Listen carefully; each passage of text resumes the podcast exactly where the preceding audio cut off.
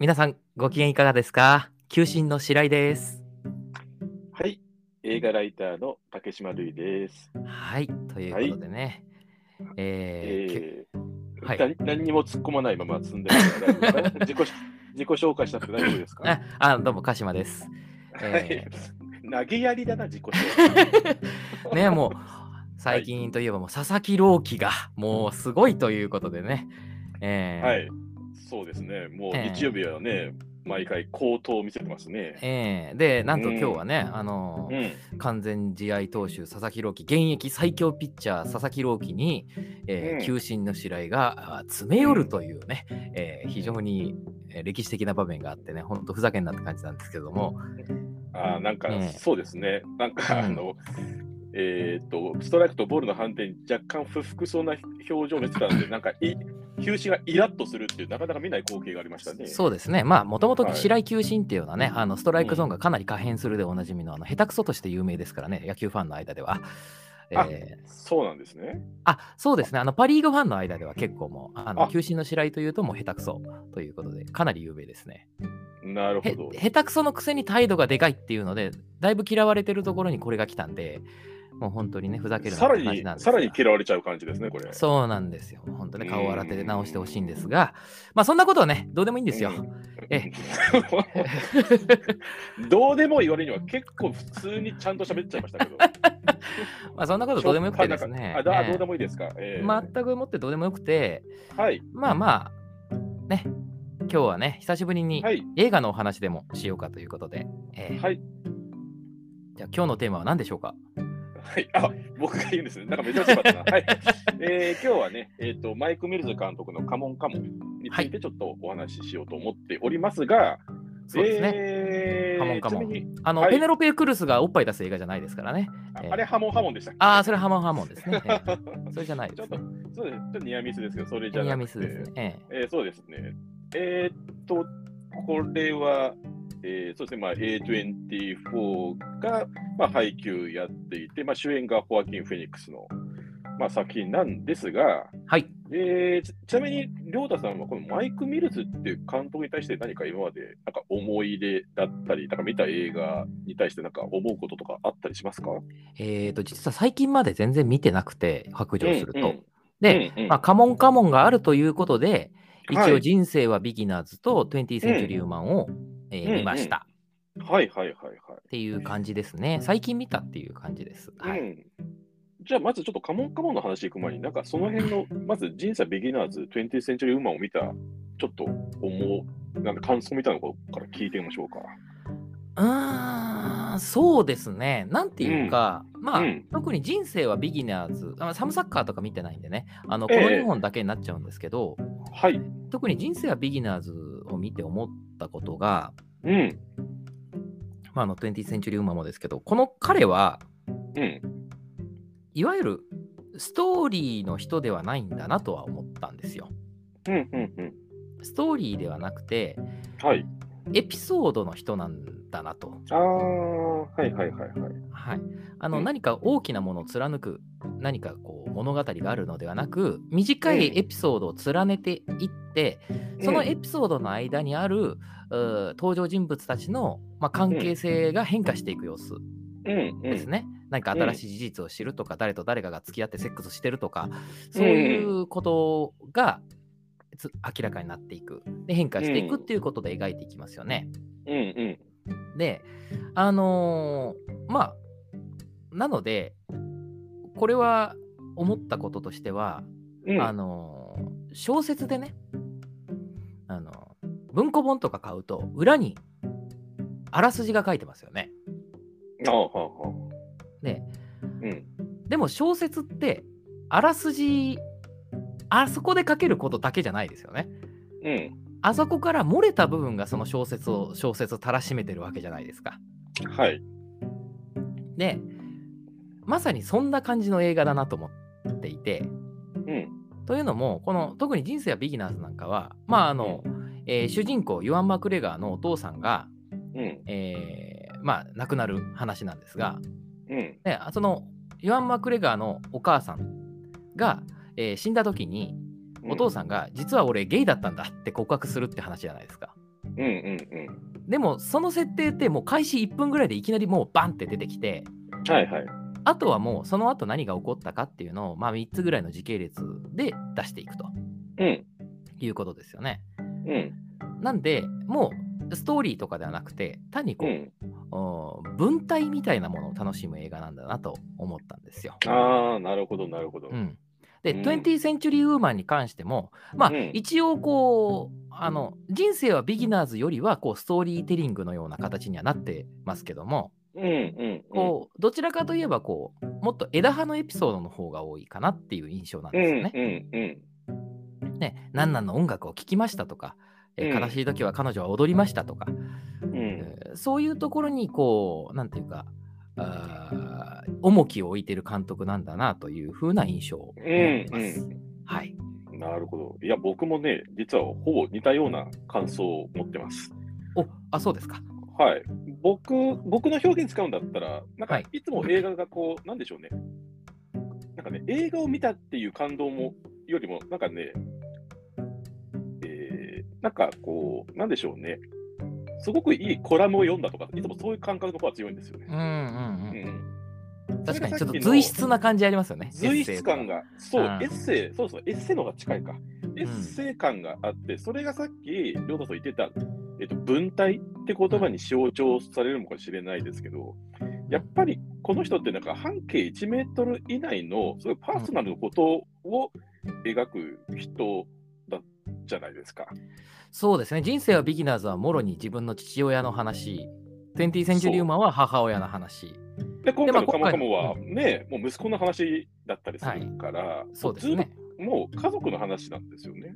そうですね。うん、だから、なんだっけ、えっ、と、あの、ポン・ジュノがね、あの、赤見監督賞で言ってた、あのスコセッシの言葉を引用していた、最もクリエイティブなこととは最もなんかパーソナルなことであるみたいなことを、うん。なんか一番、なんでしょう、えーある意味実直に、愚直に具現あの表現している人が、あーマイク・ミルズじゃないかっていうぐらい、本当にあの自分の身の回りにあることを、うん。なんかね、スケッチしていくっていう感う覚んが強い人だなねと思いますね。素描していくっていうかうんうね。ん。なんかね、そう、だから今話聞いてて、あ、なんか僕もそういう感じあるなと思いながら聞いてましたよ。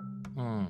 うん。で、そのやっぱ文体のうん。とかスケッチであるとか、そういうあの、うん。エッセイであるとかも含めてですけど、その文体の美しさっていうものを、うん。文楽しむものであると考えた時に、うん。あのやっぱりね芥川龍之介があの文芸的なあまりに文芸的なっていうあの有はいはいはい。名な文芸評論の中でねはい筋らしい筋がなくて、うん。えーあの純粋さっていうものに言及したっていうねうん。ところがあるじゃないですか。その時にやっぱりこの筋らしい筋のない話うん。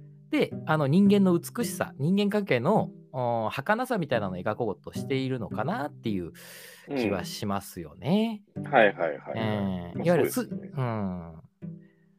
まあ、ということでね。まあ、そんな感じなんですけど、そのはいはいはい。えー人生はビギナーズと、うん。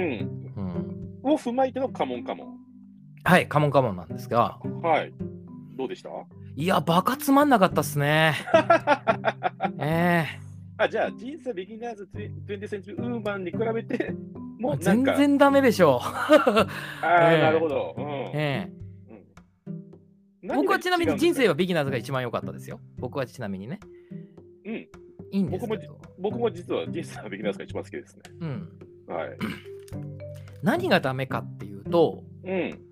なんかね、マイク・ミルズのいいところと悪いところがあって、いいところがなくなって悪いところが全部出てきちゃったみたいな。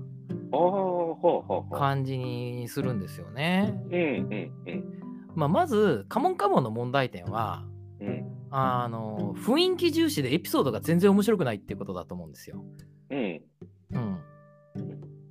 なんかこう、それこそ人生ビギナーズも 20th Century Woman もうん短いエピソードの中にちょっとこう楽しい、楽しいっていうか面白い話があったなと思うんですけど、僕はカモンカモンにはその面白さっていうのをちょっと感じ取ることができなかったうんなっていうのと、あとインタビューをしていくっていう構成ですよね。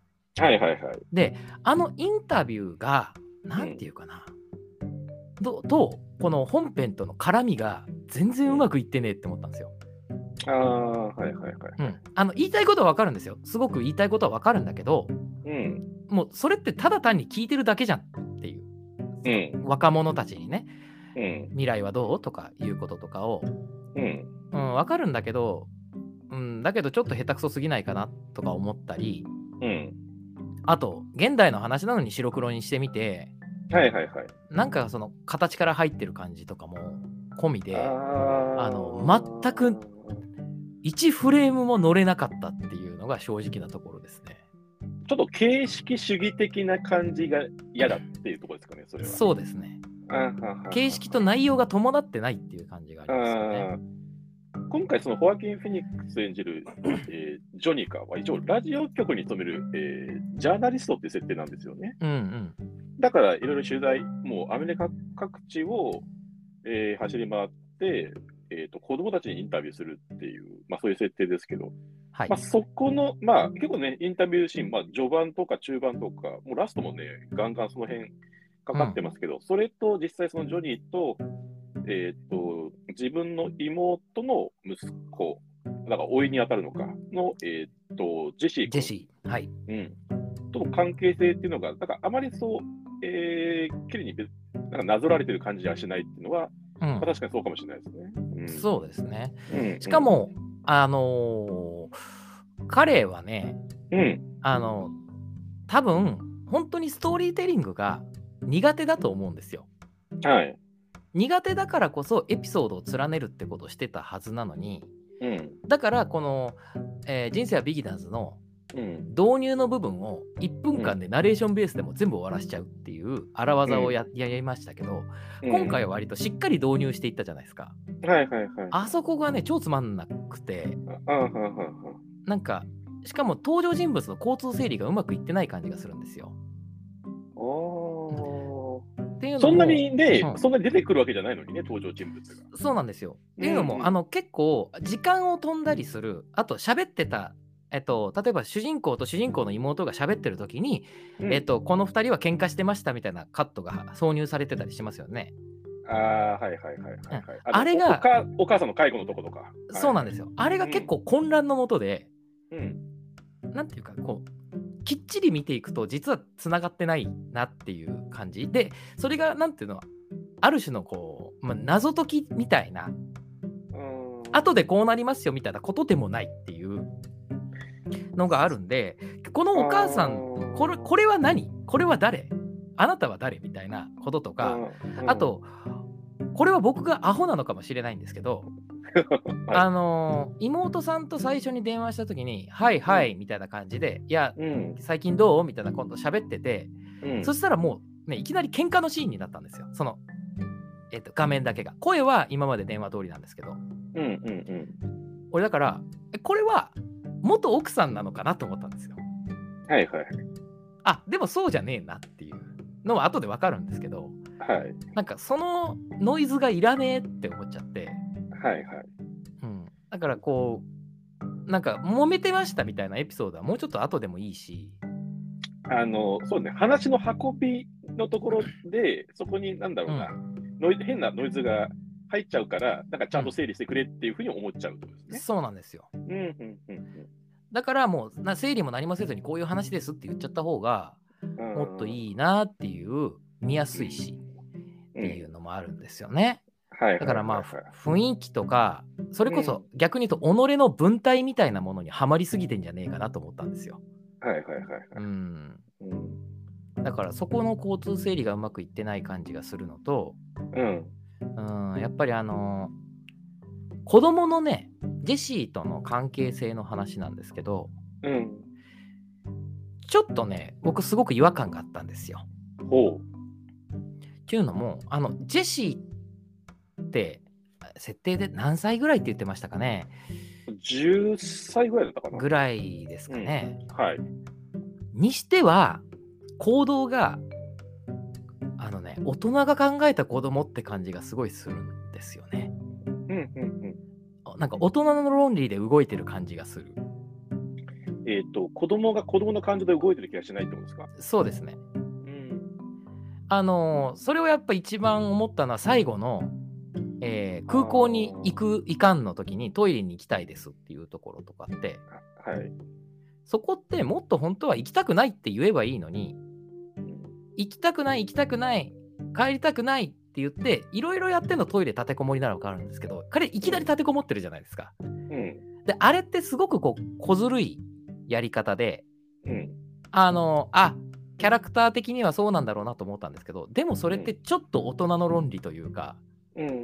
うんなんかこの感じ分かります？あのこれはちょっと僕の個人的な話になっちゃうんですけど、うん。僕がその映画学校に通ってた時に、はい。ししな子供が主人公の話のシナリオを書いたんですよ。短編で、えっと、5分ぐらいの短編のシナリオを書いた時に、うん。えっと、すごい髪の長くて、可愛い、可愛らしい男の子がいて、うん。その男の子が、ちょっと髪を切ろうっていう親が言った時に、髪を切りたくないっつって抵抗するっていう話を書いたんですよ。うん。で、その時の、あの、解決策として、俺どうしようと思った時に、親父がバイク乗りで、バイクのフルフェイスをかぶるって書いたんですよね。うん。で、そしたら、えっ、と、ちょうどそれが小学校入るか入らんかぐらいの男の子の話なんですけど、講師に、いや、これは大人がやることだっつって怒られたんですよ。うん。あお前がやることだって言われたんですね、それは。鹿島君、それはあなたがやることですっていう。うん。なんで、ああ、そうか。確かにそうだって思って。うん。だからなんか子供の描き方って結構大事だなと思う。それこそこの今ね、カモンカモンの話してますけど、前回、えーベルファストの話しましたけど、はい。ベルファストの少年の方がよっぽど子供の論理で動いてるんですよ。うん。それは何ていうの、バカにしてるわけじゃないですよ。うん。でも、もっと直線的だなって思うんですよ、子供って。うん。だからこそ、この、あの、ね、えーロンドンに行くって言われた時に、行きたくねえよっていう。うん。で、行きたくないって言った時に、なんでかっつったら、だって宿題もしたいし、何々ちゃんとも会えなくなるしっていう、半径の、うん自分の半径1メートルぐらいの話しかしないっていうのも、それは、なんて子供らしさっていうところだと思うんですよね。うん。あそこで、いや、だってふるさとを捨てるということになるととか言い出すと嫌じゃないですか。うん。なんかね、その感じがするんですよ、このジェシー君から。なるほどね。うんはい。マイク・ミルズが考える子供っていう感じがして、うん。なんかね、ちょっと嫌だなっていう。で、そこにも起因してたんですけど、はい。マイク・ミルズ、こいつ、もうこいつって言っちゃいますけど、うん。あの、まあ、自分の家族の話、うん。自分の親父の話、お袋の話、息まあ、子供の話をうん。ベースに描いてるじゃないですか。うん。で、まあ、さっきね、芥川龍之介っていう例えを出しましたけど、はいい。わゆるその純文学的な、まあ、文体を楽しむものとして考えていくとすると、うん。うーん、なんていうかな、私小説に近いというか、うん自分のことを、えー題材にしますからね。ってすると、お前自分のこと美化しすぎだろって思うんですよ。この人生はビギナーズも 20th Century Woman も、うんえーカモンカモンも。うん。え、そう思いません？なんかあいつ、ええかっこしいじゃないですか。うん。だってちょっと 20th Century,、20th Century Woman は、うん。なんか、なんか、なんかなんかラブコメみたいな話じゃないですか。あの、あまああ、うんはいはいはいはい。で、しかも自分にはフェミニズムにすごく、なんか理解があるっていうとすごいおあのおごった言い方になるんでちょっと嫌なんですけど、うん。あのそこにもちゃんと関心がありますよっていうことを示すし、うん。あのでもひと夏の青春しましたよみたいな、ひと夏ではないけどな、まああの、女の子たちと過ごしましたよっていう話もするし、あの、ね、人生はビギナーズだったら、親父が死んで悲しかったけど、フランス人の可愛い彼女ができましたって話だし、うん。うん。で、カモンカモンだって、なんかちょっと、うなんかね、よくわかんない、難しい子供だけど、頑張って、あの、心が通じ合いましたみたいな話になるわけじゃないですか。うん。なんか、お前に落ち度はないのかって思うんですよ、お前の人生に。あうんあ、なるほどね。はい。あまりにもその主人公が無無く無くってほどでもないな。なんで無罪？うん。な感じ？がしあて、のいや、わわかりますよ。あの僕は、えっ、と、そこはあんまりその、悪い意味では取ってないですけど、どっちかっていうと、うん。すごいね、透明な存在として、いつもいうん中心にいるなって気がしてて、うん。えっ、と、多分マイク・ミルズを引き写してであろう主人公っていうのは、なんか物語に積極的に関与するんではなくて、状況に流される、すすごく無色透明な存在だからこそ、なんか、えーそこに巻き込まれてる感があるなっていう意味で見てました。うん。まあ、それを向くって言い方するかはばっかりですけど、はい。でもなんか、わわかりますよ、ニュアンスとしては。はい。うん。うん。だからなんかこう、その、透明感、透明な感じ、とうんうんその、うん、出来事のうんうんあまりのその美化され具合。いうんや、みんな美しい話じゃないですか。美し話だけか見ると。うんうんあーでも、人生ってそんなもんじゃないじゃないですか。うんなんかね、自分、せっかく自分のことをやってるのに、3本とも、なんかそういう収まりになってるのが、うんなんか気に食わんなって普通に思ってますね。筋肉は、うん、かいいねかっこ。つけてんなっていう。あ、いいですね。素な素直な意見ですね。筋肉ワン。あー気に食わんです。ね筋。肉ワン。ええまあ、それは気に食わんですよ。だってね、だってもともとマルチクリエイターみたいな人ですからね、この人。そうですよ。スーパーメディアクリエイターですスよ。ーパーもう高城剛かみたいな感じじゃないですか。そうですよ。はいだって、なんでこの人もともと CM ディレクターとしてナイキのコマーシャル撮ったりとか、えええーなんかソニックユースとかビースティーボーイズのなんかアルバムジャケットを書いてみたりとか、うん。あとはなんかストリートファッションブランドのなんかロゴ手掛けたりとか、まあ、そういう人ですからね。そういう文脈の人が映画も撮ってみましたよっていうことだから。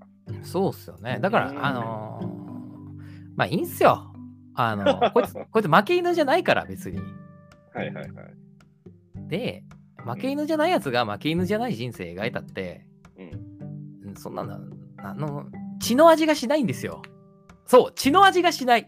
ああ、血の味はしないですね。うん。うん、あの、いや別にマッチョがいいっていうわけじゃないですよ。でも血と汗と涙の味がしないんで、なんていうかね、うーん、自分のことですって描いてるのに、うん、なんか人間味を感じないのはそういうとこなんだなと思うんですよね。うん、うん。だから、己が血を流さないですよね。あのーなんだろうな。多分心心の血は流してるんでしょうけど、ええ実際マイク・ミルズって。えで、わかんないですけど、まあなんか、えーマイク・ミルズのうつの話みたいなドキュメンタリーを撮るぐらいだから、まあ、何何かしらその他他者とのコミュニケーションっていうところにも、多分人一倍えうん。気使ってる人だとは思うんですけど、はい。なんかね、結果的にその自分のなんか辛さみたいなところをなんか出したくない感じはします。うん。うん、なんかそれをなんか前面に出すんじゃなくて、うん。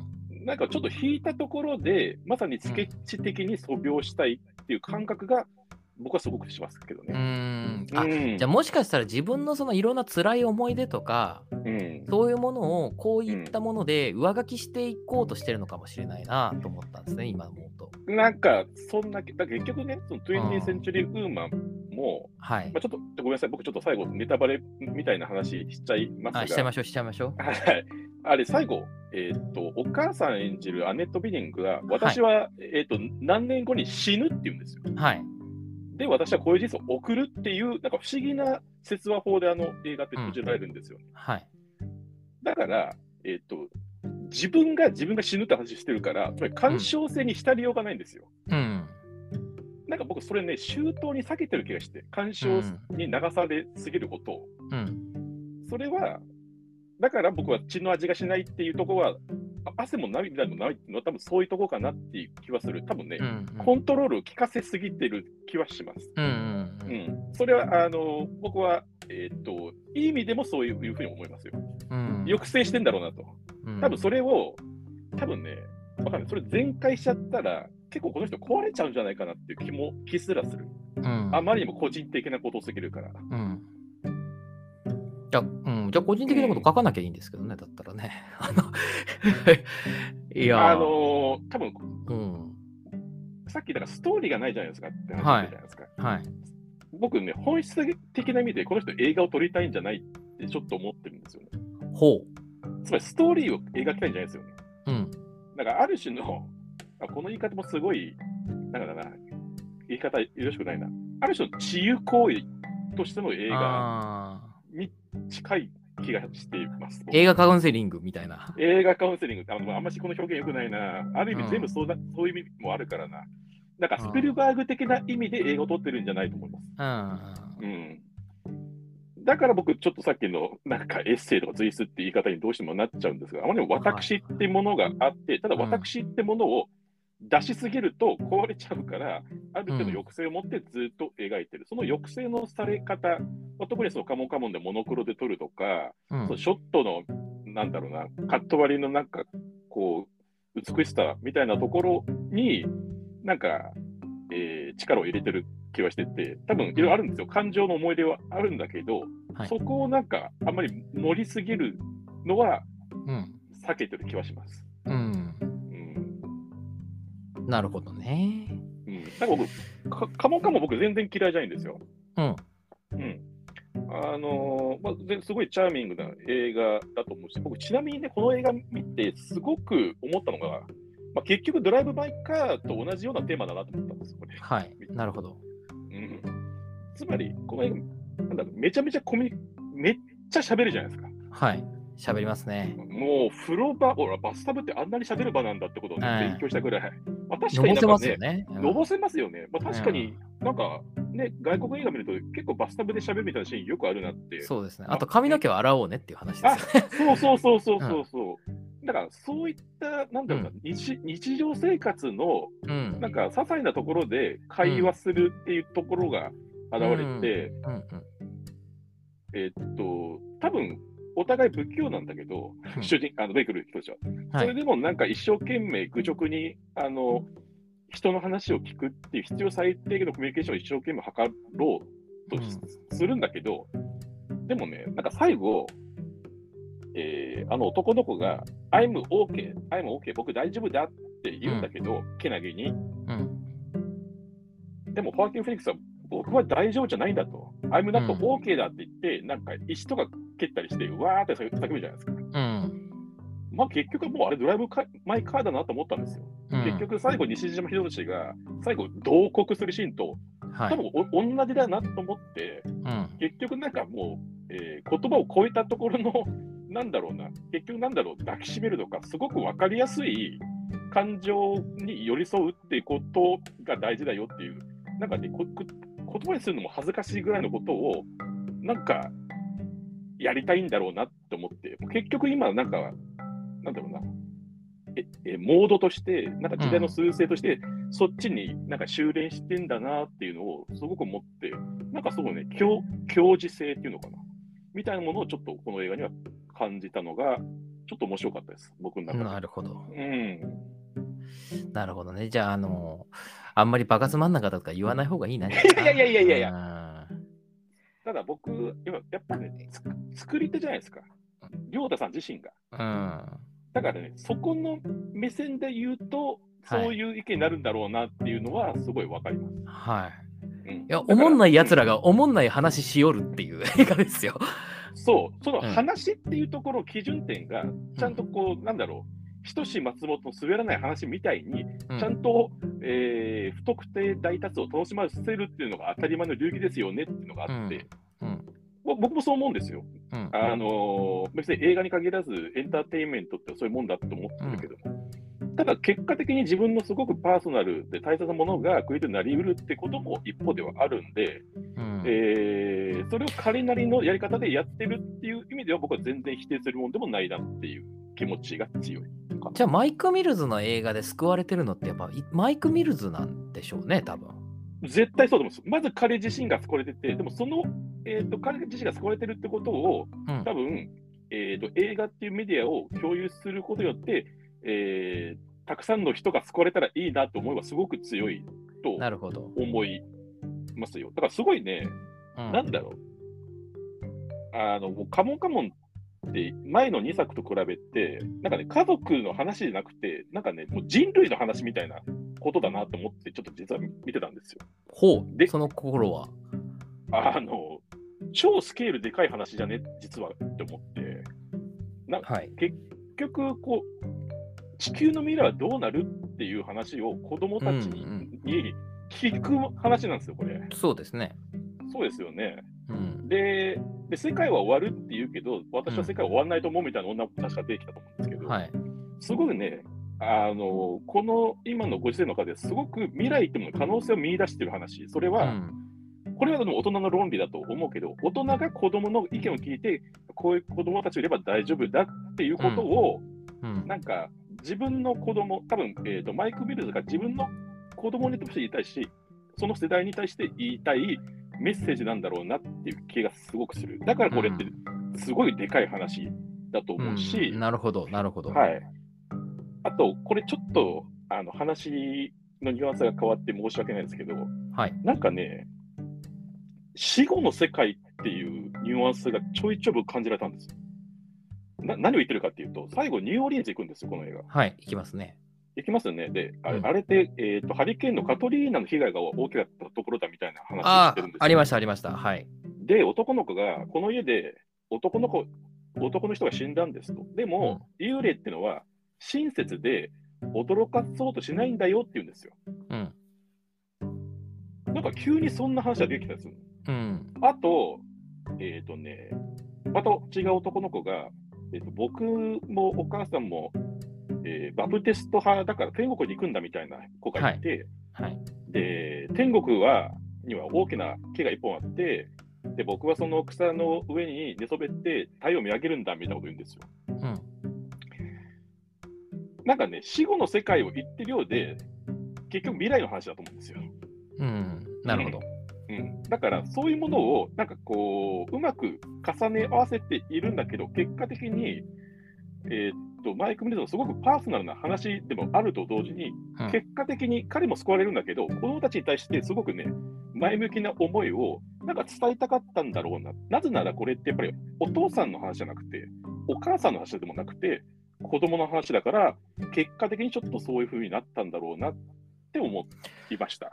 なるほど。はい、だから、僕ね、あの、映画としてのなんか面白い、面白くないっていう意味だと、まあ確かに僕もちょっと近い部分はあります、りょうださんと。はい。なんか、あのなんかスピルバーグ的なものをいつも、えー愛好してるものとしては、うん。何か、えー、なんか活劇原理主義としてはね。そう、活劇原理主義としてうんは、うん。はい、そういうのはありますよ。はいた。だ、あのまあ一つの映画のあり方として、これは全然僕はありだし、うん。えーっと、すごく今の時代に、あの、なんだろうな、作られるべき作品だと思うし、こんなに未来に対してうん。楽観的な映画って実は僕あんま記憶になくて、うんうん。まあそういう意味でも、なんかすがすがしかったですよ、見終わって。うん。なるほど。だから僕この映画、あの、もし人に勧めたらどう思いますか？この映画ってどう思いますか？って言ったら、全然いいですよっていうのはそこです。ああ。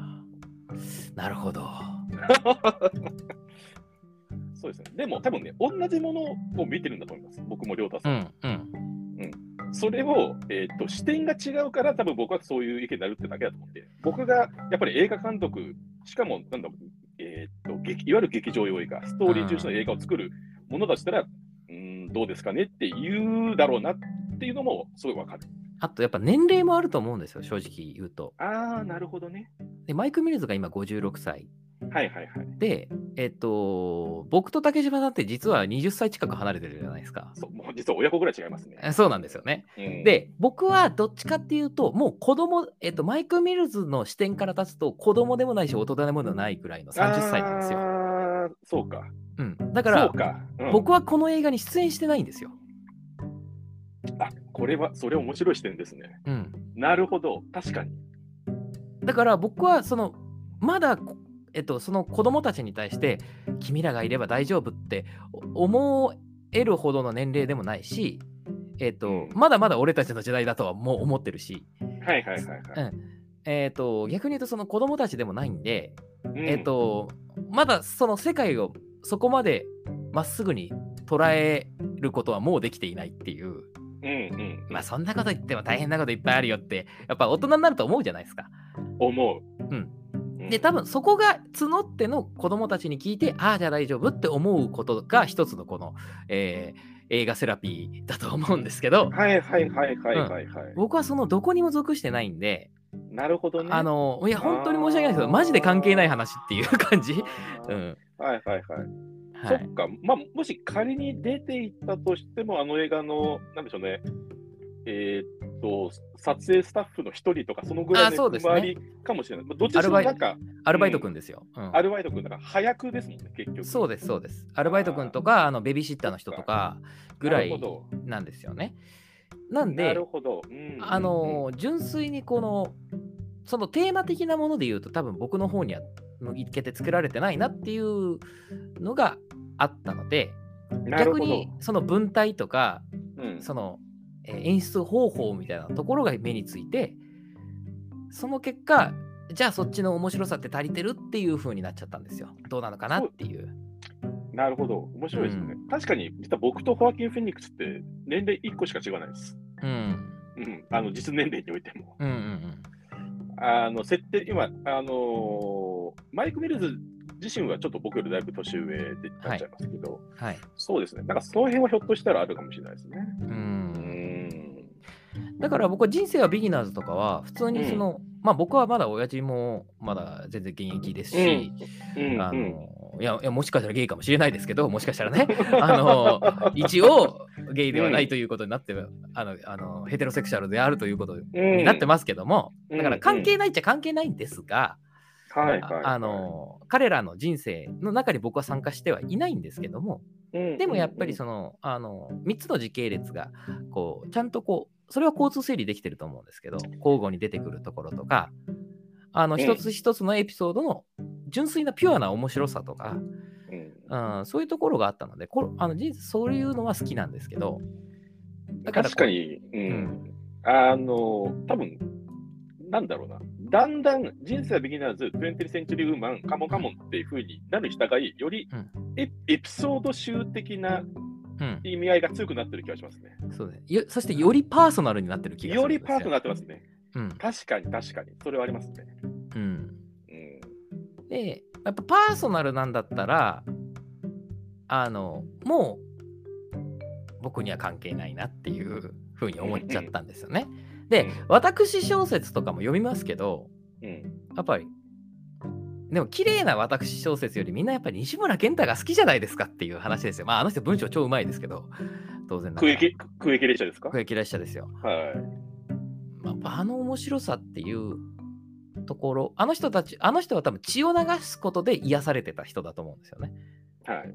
うん、でもこの人たちはこう、えーコーティングすることで癒されていく人なのかなと思って、コーティング？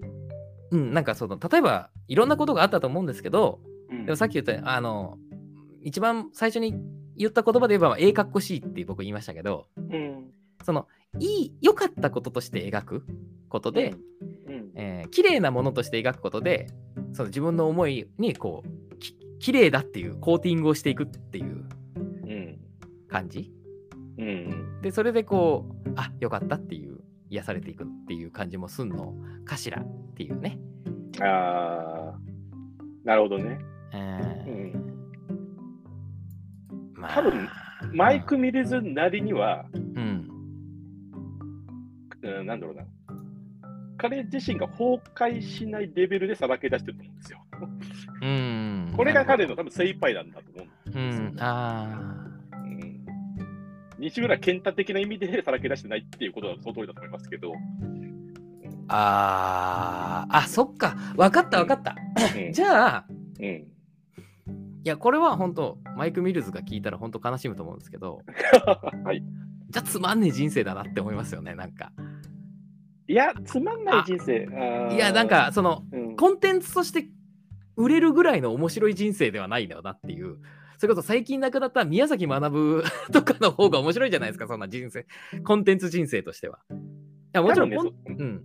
多分ね、そのコンテンツっていうものの取り上げ方なんじゃないですか。つまり、うんなんだろうな。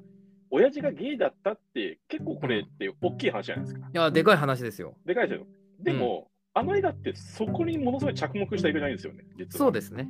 うん。その問題はもう早々に片付いて、そう問題っていうとああれだな。うんえそのイシューについては早々に片付いて、あの、もうそれ以降の人間関係の話になっていきますよね。そう、だから、うんもう一回さっきの例をを使うんだったら、ひとし松本のすべる話だったら、これ、オチにしなきゃいけない話なんですよ。うん。ゲイだったって話を。そうですねそ。れが多分コンテンツの強度なんだと思うんですね。うん。でもね、実はあんまりそこのコンテンツの強度に関心がないんだと思う。うん。なんかね、関係性の変化なんですよね、多分この人。そうですね。関係性の変化だと思う。完全なる関係性の変化。だってもう、カモンカモンなんてね、その、老いとの関係性の変化だけで持っていくみたいな映画じゃないですか。えーそうなんですよ。そこも問題で実は。ああ、はいはいはい。か老いとの関係性の変化しかないんですよ。うんうんうん。で、しかも、えっ、と、非常に微細うんうんうん、で、トータルで見ると1回だけなんですよ。うんうんその何か大きな決裂があるとかでもないんですよね。うん。はい。今、1回ちょっと怒っちゃったとか、そういうのはありましたけど、あの、ちょっと行方不明的な感じのやつとかそうですねそうですねで、そこだけに注目してるじゃん、注力してるじゃないですか。うん。うん。あの軸としては。もちろん妹との関係性とかもありますけどね。なんか、う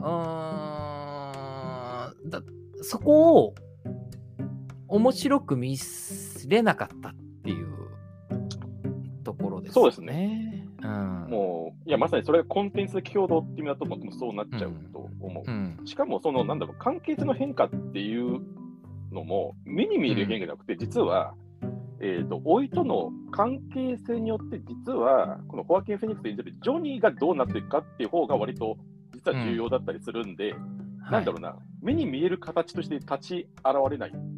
と。ころが、うん。なんだろうな、多分分かりづらい気はうん。する。なんかね、あの、あの男の子が、なんでママと喋んないの？って聞くんですよ。まあ、うん。妹と喋んないの、そうですね。いや俺、俺全然喋ってるけど、いや、話してないでしょいや、分かんないなって言うんですよね。うん。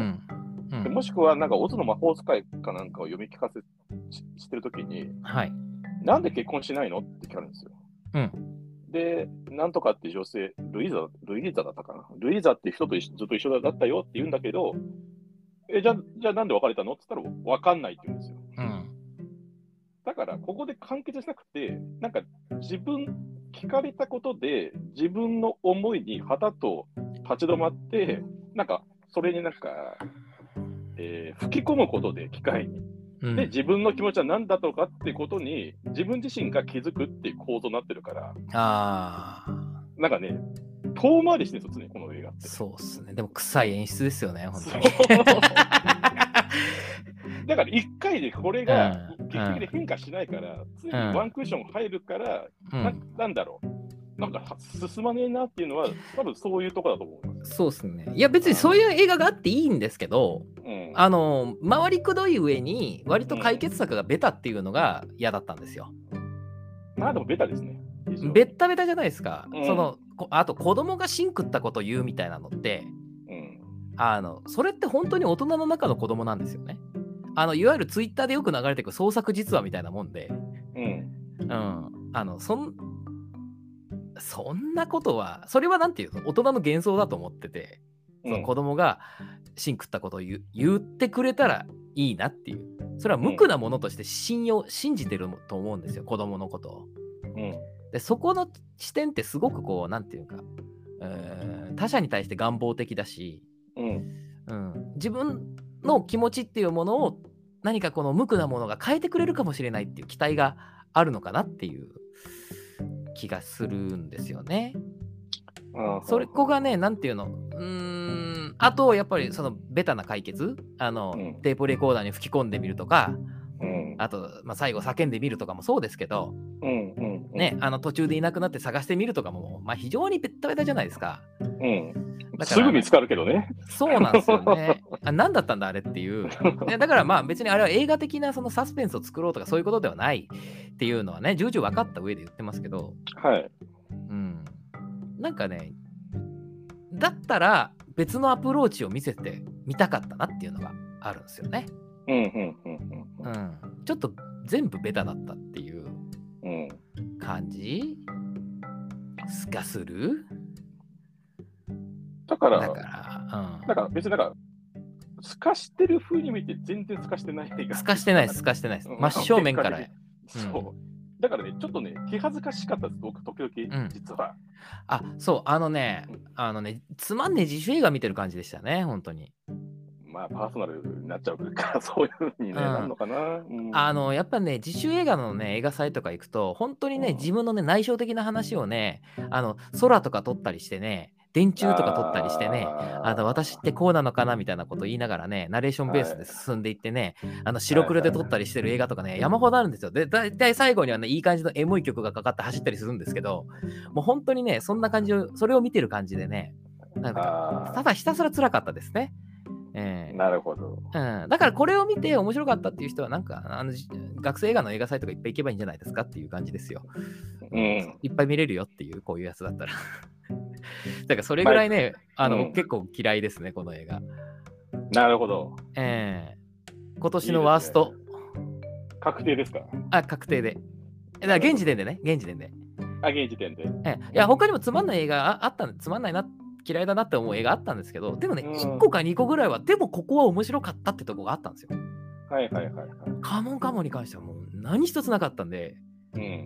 うんだからね、なんかこう、ちゃんと逆に話したいですね。いろんな、カモンカモン良かったよっていう人と。うん。あの、竹島さんよりももっと良かったっていう人とかと、ちょっとお話ししたい、ちゃんと。っていう欲望も少しあるんですよ。うん。多分僕のテンションも、多分、実は絶賛とは多分離れてるかもしれないんで、うカモンカモンに関して。わかるっていう感じですよね。なんか、そう。うん。うん。受け止めお前のやりたいことわかるよっていう感じ。そう、俺は受け止めたぞっていうことが近いかうんうん積極的にこの映画を、なんだろうな、えーめでるって感じではないかうんうんも。うんう。ん。だからあ魂が震えたわけではないですよね、竹島さんも。魂は震えていない。うん、だから魂が震えた人とね、ちょっとどうだったのかなっていうことを喋ってみたいなっていうね、感じそうですね。がするんですよね。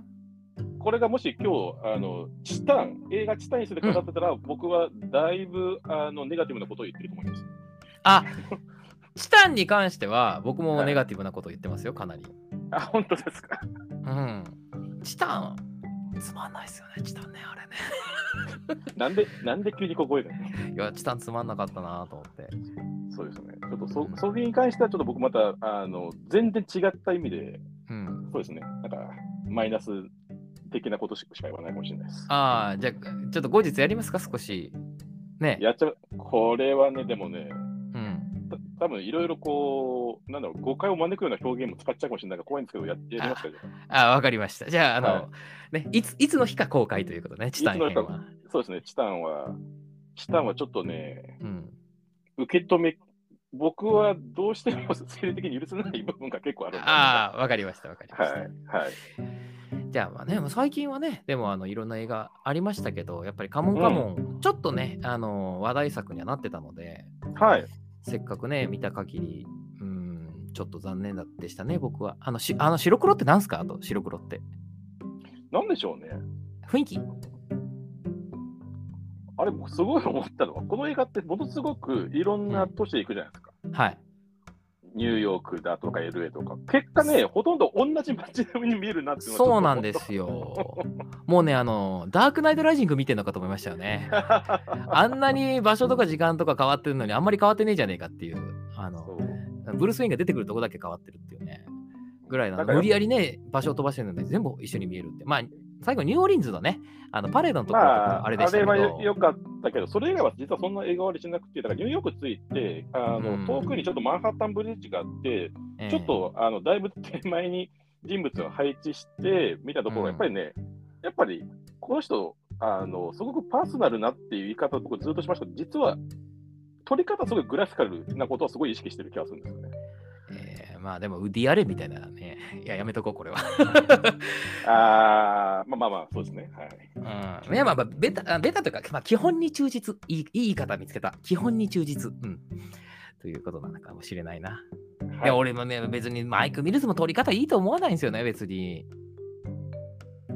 あのね、多分、うんショットじゃないんですよ、このこの人、僕のイメージだと。やっぱりなんだろう、一枚絵としてそ構成が多分先にある、多分筋によるんでしょうけど。う。この人やっぱ写真の人で映像の人ではないなとは思うんですよね。だからこう、うん躍動感がないですよね。そうですね、やっぱりグラフィック的な感性かなっていうのを思います。まあそこは多分、えー好きな人は好きなんでしょうけど。うん。なんかそこに、うん、やっぱあの、さっきも言った活劇原理主義者としては、そうね。やっぱりど、えーど映像としての喜びっていうことをあの一枚絵っていうものに対してはちょっと見出せないなっていう、まあ、これはもう完全に好みの問題なんで、まあそうですね。あの、うん僕がちょっとウェス・アンダーソンの映画が好きじゃないっていうのとほほぼ同じそうですね。意味合いになります、これは。そう。でも、ウェス・アンダーソンってもう、あの殺しにかかってるじゃないですか。映像的活動、映像的、ね、活動みたいなものああ、そうですね。で、あの、殺してますっていう、はあの、殺人鬼であるっていう自覚があるじゃないですか、彼は。い。そういう意味でのシネフィルだと思うんですよ。うんうん。ウェス・アンダーソンシネフィルだけど、この人ね、あのいや映画好きなんだと思いますよ。映うん画愛してるけど、えーとウェス・アンダーソン的な、えーとうん映画史として殺すみたいな思いは全然ないと思う。そうですね。あの、ウェス・アンダーソンのある種の、えっ、と、映画、映像批評みたいな一。面もあると思うんですよね、ウェス・アンダーソンは。でもそうじゃない。マイク・ミルズはもうツールとして使ってると思いますね。そうですね。はい。だからなんかストーリーボードをそのまま見てるみたいな感じで、う んはだからちょっとね、もうあのーなんか、いい感じだからっつって白黒で撮るのやめようぜっていうのもあるありますよね、本当に。安直だなっていう。まあで白黒の,、うんあの白黒のコントラストのチョイスもね、どうかと思うんですよ。ちょっと明るすぎない？とあか、ーそう、明るいですよね。明るい。い。白黒の良さが。が出てんのかなって果たして思ったんですよね。もうちょっとコントラスト強めにしたらはいい。のになっていう。はいはい。うん。確かに、それはあるかも。そう。なんか本当に iPhone の白黒、えーフィルターみたいなぐらいの白黒加減だなと思って、うん。ちょっとこれはね、だから、お前何がしたいんだこら、みたいな気持ちはずっと持ってて、だからね、最後も僕、あの、映画って、基本的にはエンドロールが終わるまでぜ全部見るんですけど、うん。もうこれちょっとあまりにも僕の肌に合わなかったんで、もう帰ってやろうと思ったんですよ、エンドロール流れたら。そしたらね、うんずーっとインタビュー流れてたじゃないですか。流れてた。もう帰れないじゃないですか、そんなことされたら。うん。だから本当、ムカついてきまして、だんだん、最後。はい、これを帰らせろと。もう、てめえ嫌がらせか、こらって思って。うん、最後、なんか最後まで見たらなんかあんのかなと思ったら特にないしさ。なんか、わで、あの、なんかインタビューもちゃんと見せてくれたらいいのに、パッチワークしてるから、うん、あのね、だんだんどうでもよくなってくるんですよね。セリフだけじゃなくて、うんあのその人が言ったことじゃなくて、なんていうの、言葉じゃなくて、誰が何を言ったかっていうのがインタビューは僕は大事だと思うんですよ。